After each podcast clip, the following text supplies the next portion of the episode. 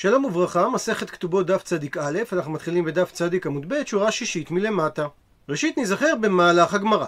הגמרא רצתה לומר שכאשר אישה אחת מתה בחיי הבעל ואישה אחת מתה אחרי מותו, יש מחלוקת תנאים האם לבני הראשונה יש כתובת בנין דכרין. אבל רבא דחה את הדברים והביא הסבר אחר למחלוקת התנאים, אבל רב יוסף דחה את דברי רבא וחזר להעמדה הראשונה של הגמרא שאכן יש בדבר מחלוקת תנאים. הוא ממשיך רב יוסף ואומר, והני תנאי, מחלוקת התנאים בין בן ננס לרבי עקיבא, כי הני תנאי. היא כמו מחלוקת התנאים הבאה, דתניא, שכך שנינו בברייתא. נשא את הראשונה ומתה, נשא את השנייה ומת הוא, באים בניה של זו לאחר מיתה ונוטלים כתובת אימן. ואומר רש"י שבשלב הזה הגמרא מבינה שבאים בניה של האישה השנייה, שהיא בעלת חוב על נכסי הנפטר, והם נוטלים את כתובת אימם. אבל לבני הראשונה אין כאן כתובה, כי סבר תנא קמא שבמקרה שאחת מתה בחיה ואחת מתה לאחר מותו, לא תקנו חכמים כתובת בנין דכרין. רבי שמעון לעומת זאת חולק ואומר, שרק אם יש מותר דינר, אז הדין שאלו נוטלים כתובת אימן ואלו נוטלים כתובת אימן, ואם לאו, שאין מותר דינר, אז הדין של חולקים בשווה. את הנכסים שנשארו, אחרי שיורשי השנייה גבו את חוב הכתובה. עד לכאן לשון הברייתא הוא מדייק רב יוסף, מה אליו באקא מפלגי? האם לא בדבר הבא הם נחלקו? דמר סבר שזה רבי שמעון שכאשר אחת מתה בחיה ואחת מתה במותו אז יש להם כתובת בנין דכרין ומר סבר שזה תנא קמא שכאשר אחת מתה בחיה ואחת במותו אין להם כתובת בנין דכרין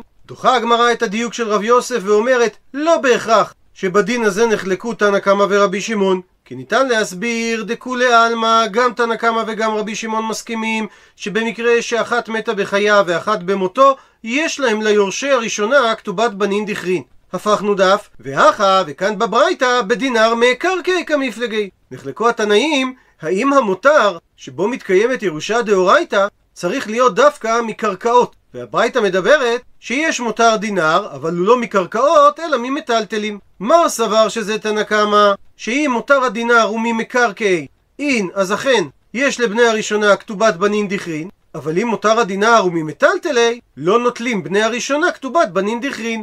ומר סבר, שזה רבי שמעון, שאפילו אם יש מותר דינר ממטלטלי, יש ליורשי הראשונה כתובת בנין דכרין, כי באותו דינר ניתן לקיים דין ירושה דאורייתא. דוחה הגמרא את ניסיון ההסבר הזה, ואומרת, ומי מצית אמרת אחי? האם יעלה על דעתך להסביר כך? ואתנן, והרי במשנה, בהמשך העמוד שלנו, רבי שמעון אומר, אפילו יש שם נכסים שאין להם אחריות, במילים אחרות מטלטלים, אז הם אינם נחשבים כלום, עד שיש שם נכסים שיש להם אחריות. והשווי המינימלי שלהם צריך להיות יתר על שווי בית הכתובות דינר. עד לכאן ציטוט דברי רבי שמעון מהמשנה.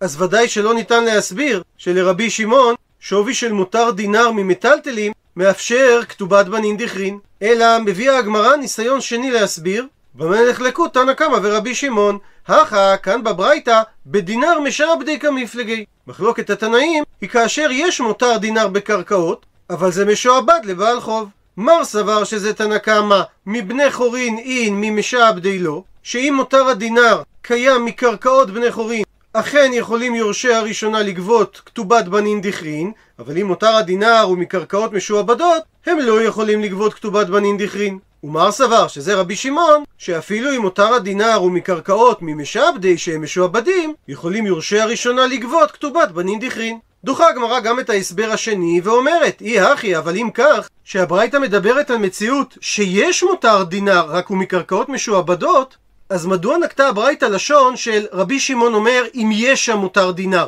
שהרי השאלה אם לא אם יש או אין שם, אלא מה הדין כאשר מותר הדינר הוא מקרקעות משועבדות. ולכן היה יותר מתאים כיוון שיש שם מותר דינר מבעילי. זו הלשון שהייתה הברייתא צריכה לומר.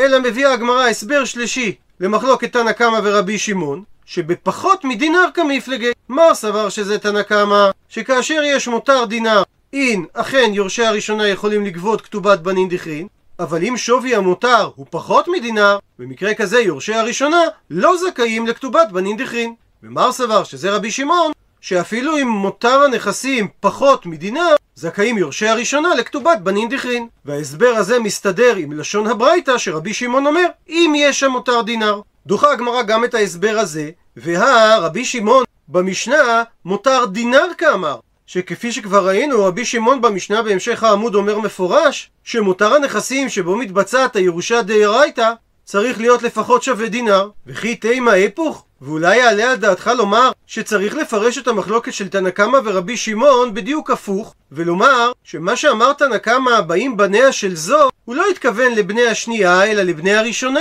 כך שלפי תנא קמא בני הראשונה יכולים לקבל כתובת בנין דכרין, ורבי שמעון בא להחמיר עליו ולומר שרק אם יש שם מותר דינה, אז הם יקבלו את כתובת הבנין דכרין, ואם לאו, אלא שיש שם פחות מדינה, אז הם צריכים לחלוק בשווה במה שנותר מהנכסים אחרי פירעון חוב הכתובה.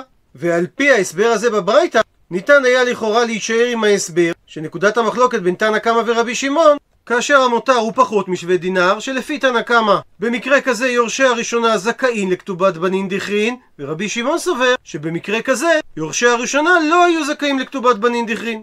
אבל לא ניתן להסביר כך, שהרי תנא קמא דמתניתין נמי דינר קמר. שהרי דעת תנא קמא במשנה בהמשך העמוד, שלדבריו התייחס רבי שמעון, הוא אותו תנא קמא של הברייתא, ומפורש בדבריו שכתובת בנין דכרין זה רק היכן שהמותר לא שווה פחות מדינר. אלא מתרצת הגמרא, ניתן להסביר את מחלוקת תנא קמא ורבי שמעון כי הנח תרי לשנאי קמאי, כמו כל אחד משני ההסברים הראשונים, שהם נחלקו או האם הדינר צריך להיות דווקא ממקרקע או מטלטלי, או שהם נחלקו האם מותר הדינר יכול להיות ממשעבדי, הוא צריך להיות דווקא מבני חורין. וניתן לתרץ את הקושיות שהקשינו על ידי והיפוך. שהופכים את הפירוש של הברייתא, ותנא קמא כשאמר באים בניה, הוא לא התכוון לבאים בניה של השנייה, אלא לבאים בניה של ראשונה, גם הם, ונוטלים כתובת עמם, משום תנאי של בנין דכרין. וזה למרות שהמותר דינר הקיים הוא או ממטלטלים, כפי ההסבר הראשון, או שהוא משועבד לבעל חוב כפי ההסבר השני, ועל זה בא רבי שמעון לחלוק ולומר שרק אם יש מותר דינר להסבר הראשון ממקרקעי ולא ממטלטלי, להסבר השני מקרקעות בני חורין ולא מקרקעות משועבדות, רק אז יורשי הראשונה יכולים ליטול כתובת בנין דכרין. ועל פי העמדה הזאת בברייתא, שרבי שמעון לחומרה לא קשה מה שהקשינו על ההסברים הנ"ל, ולענייננו, מכיוון שניתן להסביר את מחלוקת תנא קמא ורבי שמעון באחד משני האופנים הללו, נדחית הראייה של רב יוסף, שמחלוקת בין אנס ורבי עקיבא, לגבי אחת שמתה בחייו ואחת שמתה לאחר מותו, מקבילה למחלוקת של תנא קמא ורבי שמעון, ועוברת הגמרא לפסיקת הלכה, אמר מר זוטרא משמי דרב פאפא, הלכתה שכאשר אחת מתה בחייו ואחת מתה במותו, יש להם ליורשי הראשונה כתובת בנין דכרין, ואין לנו בעיה של מותר, מפני וכתובה נעשית מותר לחברתה. שאין צורך שאחרי פירעון חוב הכתובה וירושת בנין דכרין יהיה מותר שווי דינר מהנכסים שבו ניתן לקיים ירושה דאורייתא, כי פירעון חוב הכתובה בעצמו הוא קיום של ירושה דאורייתא, שהרי כל היורשים ביחד פרעו את חוב הכתובה מהנכסים, ולכן זכאים יורשי הראשונה לירושת בנין דכרין. ומקשה הגמרא, מדוע רב פאפא צריך היה להביא את שני המשפטים?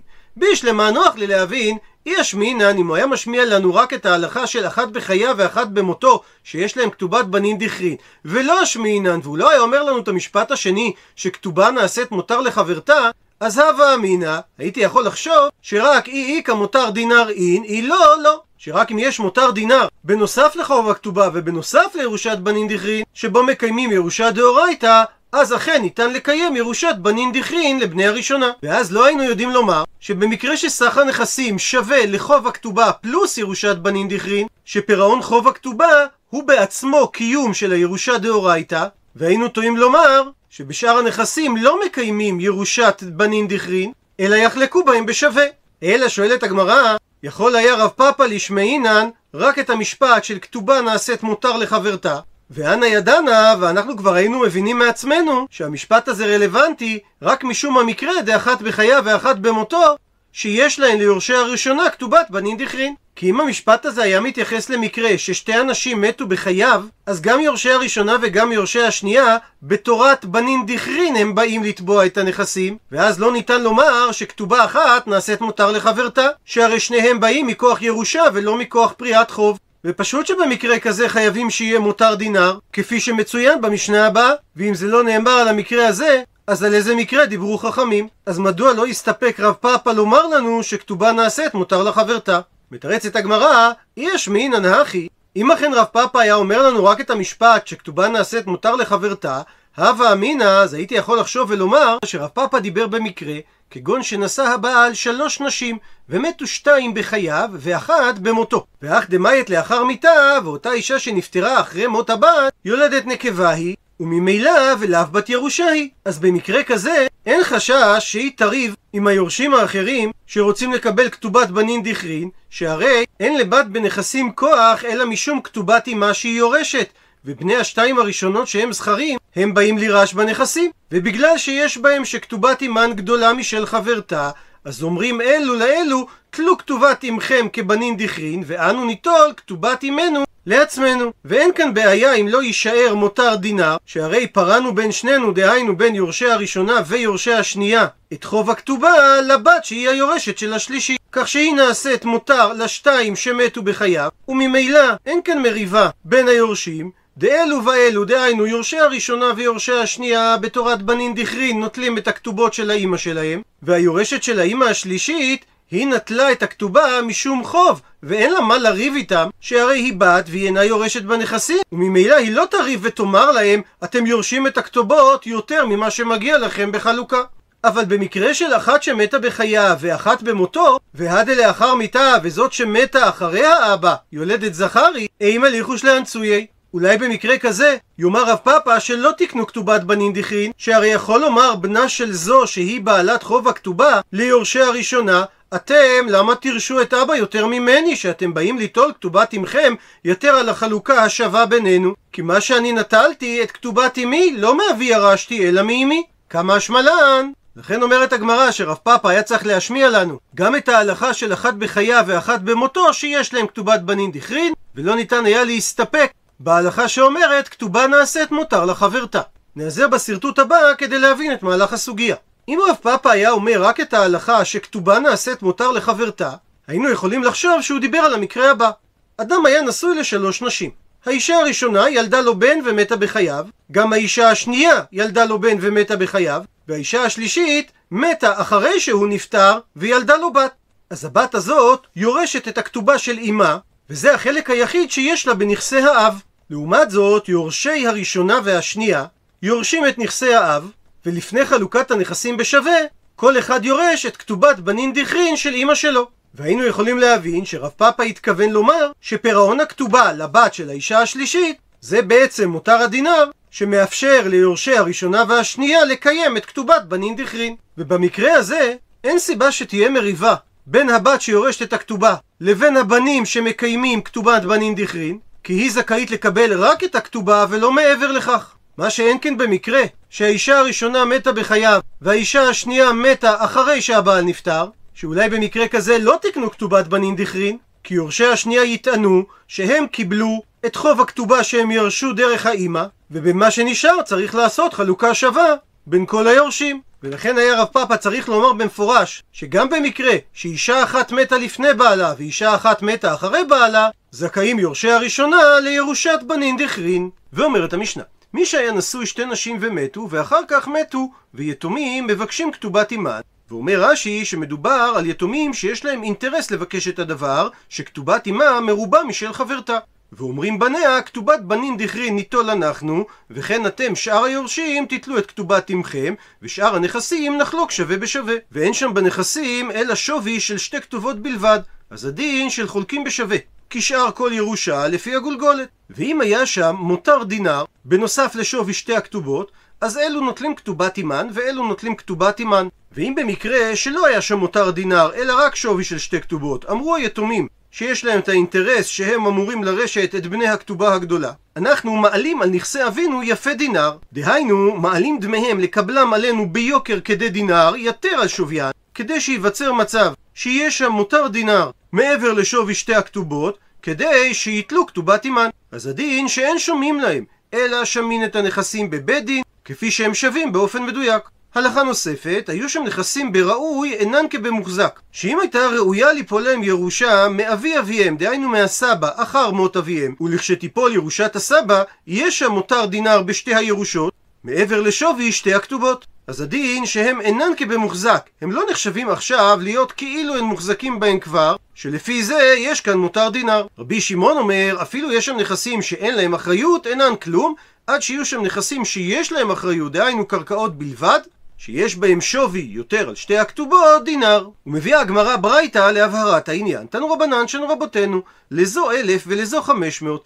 אם יש שם בנכסי הנפטר מותר דינר, דהיינו סך הכל 2001 דינר, אז אלו נוטלים כתובת אימן ואלו נותנים כתובת אימן, ובמותר הדינר יחלקו ירושה דאורייתא, ואם לאו, שאין שם מותר דינר, הדין שיחלקו בשווה.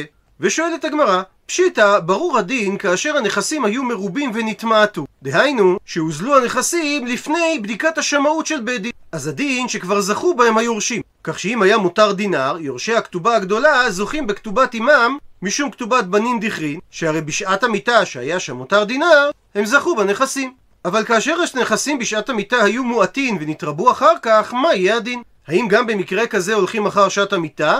או שאולי יש צד לומר שבמקרה כזה הולכים אחרי שעת השמאות בבית דין. ומביא על כך הגמרא תשמע בו שמע הוכחה דניכסי דבי בר צרצור מועטין ונתרבו הבו. כשנפטר אבי משפחת בר צרצור הוא הוריש נכסים מועטים שאחר כך התרבו. ועטו לקמי באו היורשים לפני דרב עמרם. אמר לו רב עמרם ליורשי הכתובה הקטנה זילו פייסינו לכו ותפייסו את יורשי הכתובה הגדולה. כי סבר רב עמרם שיורשי הכתובה הגדולה זכו בנכסים. משמע לשיטתו שלא הולכים אחרי שעת המיטה, אלא הולכים אחרי שעת השמאות בבית הדין. ומספרת הגמרא, לא אשגיחו. יורשי הכתובה הקטנה לא התייחסו למה שהוא אמר להם. אז אמר לו רב עמרם, אי לא מפייסיתו להו, אם אתם לא תפייסו את יורשי הכתובה הגדולה, מכינה לכו בסילבה דלא מבא דמה. אני אכה אתכם בקוץ שאינו מוציא דם כאשר הוא נוקב את הבשר. כלומר, אני אגזור עליכם שמטה ונידוי. שדרינו לקמי, אז הוא שלח אותם לדין לפני דרב נחמן. אמר להם רב נחמן, כשם שמרובין ונתמעטו, הפכנו דף, זכו בהם יורשים, כך מועטים ונתרבו, זכו בהם יורשים. זאת אומרת שרב נחמן פסק הפוך מהפסיקה של רב עמרם, שמה שקובע זה שעת המיטה, כמו שבמקרה שהנכסים בשעת המיטה היו מרובים ונתמעטו אחר כך, שזכו בהם יורשי הגדולה, כך כאשר בשעת המיטה הנכסים הם מועטים, אפילו שהם נתרבו אחר כך, כבר זכו בכל הנכסים יורשי הכתובה הקטנה, יחד עם יורשי הכתובה הגדולה, לחלוק הכל בשווה. שהרי בשעת המיטה לא היה שם מותר דינר. ומצוין פה סימן למקרים עליהם הגמרא תדבר בעמוד הקרוב. אלף ומאה מצווה בכתובה, יעקב זקף שדותיו, בדברים עסיקין. ומספרת הגמרא, ההוא גברא, אותו אדם, דהוו מסקי ביה, אלפא זוזי, שהיו נושים בסכום של אלף זוז. הוו ליה, ולאותו אדם היו תרי אפדני, שני ארמונות. זבנינהו, והוא מכר אותם לאדם אחד, חדא בחמש מאה וחדא בחמש מאה, כל אחד מהם בחמש מאות זוז. אתא בעל חוב, טרפא לחדא מינייהו. בא בעל החוב, וגבה חלק מחובו, על ידי שלקח אחד מהארמונות. הדר קטריף, ואז הוא חזר, כדי לגבות את יתרת החוב לאידך, מהארמון השני. שקל, לקח הלוקח סכום של אלפא זוזי, וקאזיל לגביה, והלך אל אותו בעל חוב, וכך אמר לו, אי שוויא לך אלפא זוזי, אם הארמון שכבר לקחת ממני שווה לך אלף זוז, כך שאתה תישאר איתו תמורת כל החוב שלך, ותניח לי את הארמון השני, לחיי, אז טוב הדבר, ואי לא, ואם אתה לא מוכן להצעה הזאת, שקיל אלפא זוזי ואיסתלק. קח ממני אלף זוז במזומן, ותסתלק משני הארמונות. סבר רמי בר חמא למימר, היינו מתניתין, שהדין הזה ניתן ללמוד אותו מהמשנה שלנו, שכתוב במשנה, אם אמרו היתומים, הרי אנו מעלין על נכסי אבינו יפה דינר, שהם רוצים להעריך את הנכס בשווי גבוה מערכו. אמרה המשנה שלא שומעים להם, אז כך גם במקרה עם הארמונות, לא יכול הלוקח להכריח את בעל החוב להגדיר את הארמון שהיה שווה 500 כאילו הוא שווה אלף. אמר לו רבא לרמי בר חמא, מי דמי? מה אתה משווה בין שני המקרים? הטה, במשנה שלנו לא נשמעים ליתומים, כי איתלו פסדה ליתמי, שהרי יש הפסד ליתומים בני הכתובה הקטנה, כאשר בני הכתובה הגדולה מעריכים את הנכסים ביותר משוויין. לעומת זאת הכה, כאן במקרה של שתי הארמונות, מי איתלי פסיידה? האם לבעל חוב יהיה הפסד? אלפא יהיב ואלפא שקיל. הרי הוא נתן אלף, ואלף הוא יקבל חזרה. ממשיכה הגמרא ושואלת, וטירפא בכמה כתבינן? במקרה שאכן בעל החוב השאיר בידיו את הארמון שהיה שווה 500 כאילו הוא שווה אלף, אז בעצם הלוקח מכר את זה לבעל החוב, לנושה, באלף זוז. אז כאשר הלקוח חוזר לבית הדין שיכתבו לו שטר טירפה, שאיתו הוא חוזר לזה שמכר לו באחריות את הארמונות, ועכשיו הוא בא להפעיל את האחריות, אז הרי טרפוה ממנו בדמי אלף זוז שהיה מחויב. והשאלה עכשיו, בכמה כתבינן לי את שטר הטירפה? האם באלף זוז כשיעור החוב, או בחמש מאות, שהרי כך הוא קנה ממנו את הארמון. שהרי שווי שתי הארמונות ביחד היה אלף זוז, חמש מאות כל אחד. וכאשר בעל החוב התרצה לקחת ארמון אחד, זה הרי היה תמורת ויתור על חוב של אלף זוז. זאת אומרת ששווי הארמון שקיבל בעל החוב הוא אלף זוז ולא חמש מאות. אז האם זה נחשב שהלוקח הפסיד ארמון בשווי חמש מאות כי ככה זה עלה לו, או הפסיד ארמון בשווי אלף כי ככה הוא מכר אותו. רבינה אמר באלפא, רב אבירה אמר בחמש מאה. ופוסקת הגמרא והלכתה בחמש מאה. מביאה עכשיו הגמרא סיפור זהה. ההוא גברא אותו אדם דאבו מסקה בי שהיו נושים בו סכום של מאה זוזי.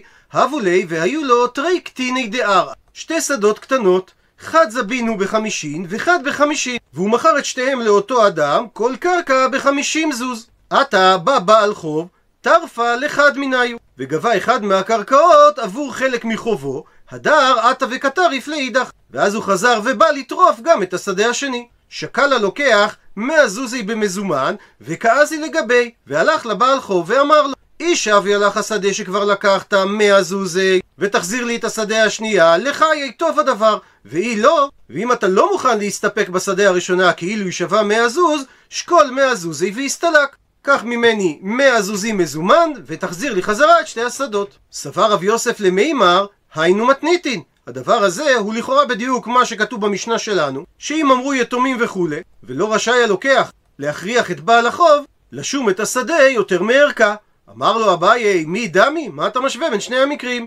הטעם במשנה שלנו, איתלאו פסדה ליתמי, יש הפסד ליורשי הכתובה הקטנה אם נשום את הנכסים יותר מכדי שוויים, הכה, אבל כאן במקרה של שני השדות, מהי פסדה איתלי? איזה הפסד יש לבעל החוב? מאה יאיב מאה שקיל. מאה זוזים הוא נתן, ומאה זוזים הוא יקבל חזרה. ממשיכה הגמרא ושואלת, שבמקרה שאכן בעל החוב התרצה להחזיק בידיו את השדה ששווה 50 זוז כאילו היא שווה 100 זוז כשווי כל החוב, וטירפה בכמה כתבינן. כאשר הלוקח חוזר לבית הדין שיכתבו לו שטר טירפה, שעל ידיו הוא יחזור למי שמכר לו את השדות ויפעיל את האחריות עליהם, האם כותבים לו 50 זוז כמו שעלתה לו השדה, או שכותבים לו 100 זוז כמו שבעצם הוא מכר את השדה לבעל חוב. רבינה אמר במאה, רב אבירה אמר בחמישין, ופוסקת הגמרא והלכתה בחמישין. ומביאה הגמרא סיפור נוסף. ההוא גברא, אותו אדם, דאבו מסקבי, שהיו נושים בו מאה זוזי. שאחיו, נפטר אותו אדם, שווק, והוא השאיר ליורשיו, קטינה דערעה, שדה קטנה, דהווה שווה חמישים זוזי. עתה בא בעל החוב וקטר רפלי, וגבה את השדה בחובו.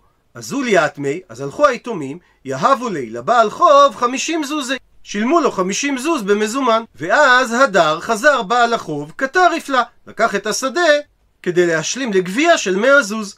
עטו לקמי דאביי, באו היורשים לפני אביי. אמר להם, הרי יש מצווה ליתומים לפרוע חוב אביהן, אז הני קמאי, את החמישים זוז הראשונים שנתתם לבעל חוב, מצווה אבידתו. עשיתם בזה מצווה שפרעתם חוב אביכם, השתא כי תעריף, ועכשיו שבא בעל החוב וטרף מכם את השדה, בדין כתעריף. הוא גובה אותה כדין, שהרי נכסי הלווה נשתעבדו לו. הוא מסייג את הגמרא, ולא אמרן דלא אמרו לי הני חמישים זוזי דמי דערא קטינה. הפסק של אביי נכון, דווקא במקרה שהם שילמו לו את הכסף, וכאשר הם נתנו לו את הכסף, הם לא אמרו לו שזה תמורת דמי הקרקע.